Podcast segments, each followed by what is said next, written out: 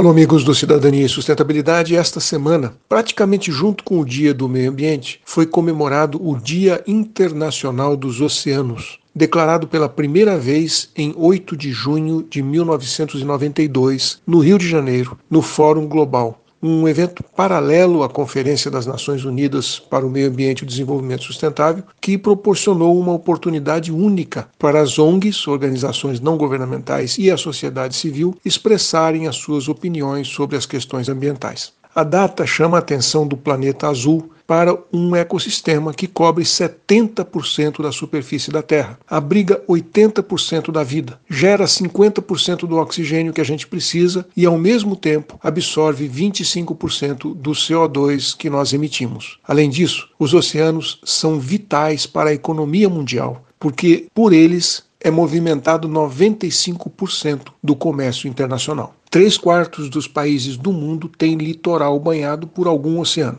e 22 países têm fronteira com dois ou mais oceanos, onde vivem 44% da população global. Por isso mesmo, o ODS 14 da Agenda 2030 da ONU foi denominado Vida na Água e é dedicado à conservação e o uso sustentável dos oceanos, dos mares e dos recursos marinhos. No Brasil, que tem mais de 8 mil quilômetros de fronteira com o Oceano Atlântico, uma parte importante da economia marinha tem relação com o turismo. E por isso mesmo, a preservação e a proteção desse ecossistema é essencial para que sejam mantidos milhões de empregos e gerados bilhões de reais em negócios que têm que se sustentar e, para isso, dependem do mar. O Dia Mundial dos Oceanos das Nações Unidas de 2022 destacou como tema principal revitalização, ação coletiva pelo oceano. O oceano conecta e sustenta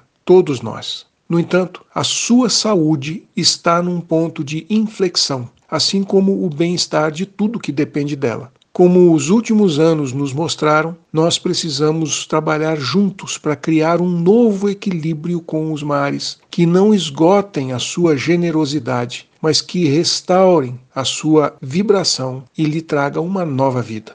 O Dia Mundial dos Oceanos das Nações Unidas 2022 lançou luz sobre as comunidades, ideias, soluções que trabalham juntas para proteger e revitalizar tudo que os oceanos sustentam. Esse ano, a Conferência Mundial dos Oceanos está sendo organizada por dois países, o Quênia e Portugal, e vai acontecer em Lisboa entre os dias 27 de junho e 1 de julho. A conferência é um apelo à ação pelos oceanos, exortando os líderes mundiais e todos os decisores a aumentarem a ambição, mobilizarem parcerias e aumentarem também os investimentos em estudos científicos, em ideias inovadoras e empregar soluções baseadas na natureza para que a gente consiga reverter o declínio na saúde dos oceanos. Isto é fundamental para a sustentabilidade de toda a Terra.